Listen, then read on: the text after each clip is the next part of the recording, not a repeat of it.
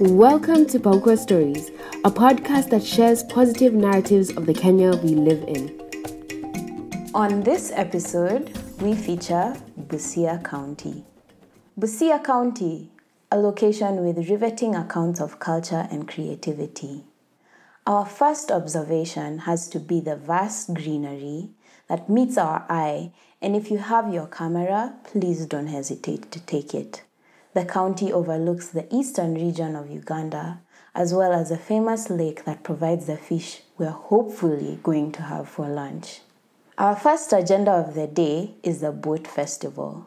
We're heading over to Sio Port, where we find ourselves surrounded by the local communities that have come ready to show us what they're made of. The morning sun feels like honey melting on our skin. There's a ton of activities to choose from, which is just our luck since we hadn't prepared to participate in the actual boat races. But observing is always an option as we look for a team to place our bets on. The commentator has come ready and buzzing, and there's a few vuvuzelas in sight.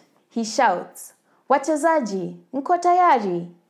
The response comes from our fellow spectators and we shout along with them to psych the participators on. The sight of ethnic cohesion is evident from the flags to the body art to the dancers and the drummers. It feels like a festival.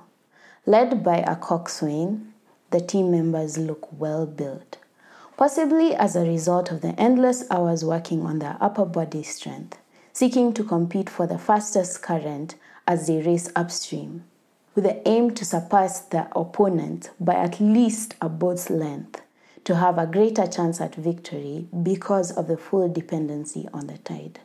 It seems far from an easy race. The communication between members never stops, and we are cheering them on even louder. Finally, we have a winner. The Busia team emerges victorious for the third time in a row. There go the drums and vuvuzelas. A handsome cash prize is handed to the coxswain along with a bronze trophy. Main event done, we engage in the sub activities of our choice, from tug of war to boxing to swimming, that allows us to further engage with the welcoming locals. Thereafter, the endless provision of food is Instagram worthy.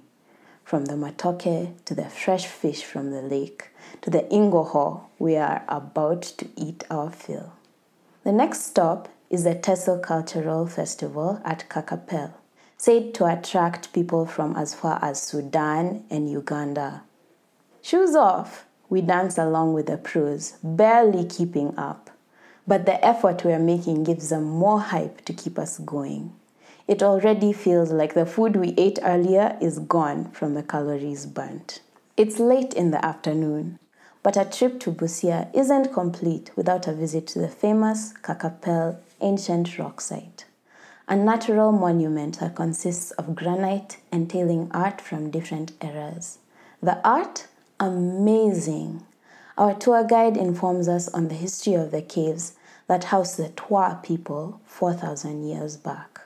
Mainly hunters and gatherers, this community was also of talented artists given their lack of unlimited supplies back then.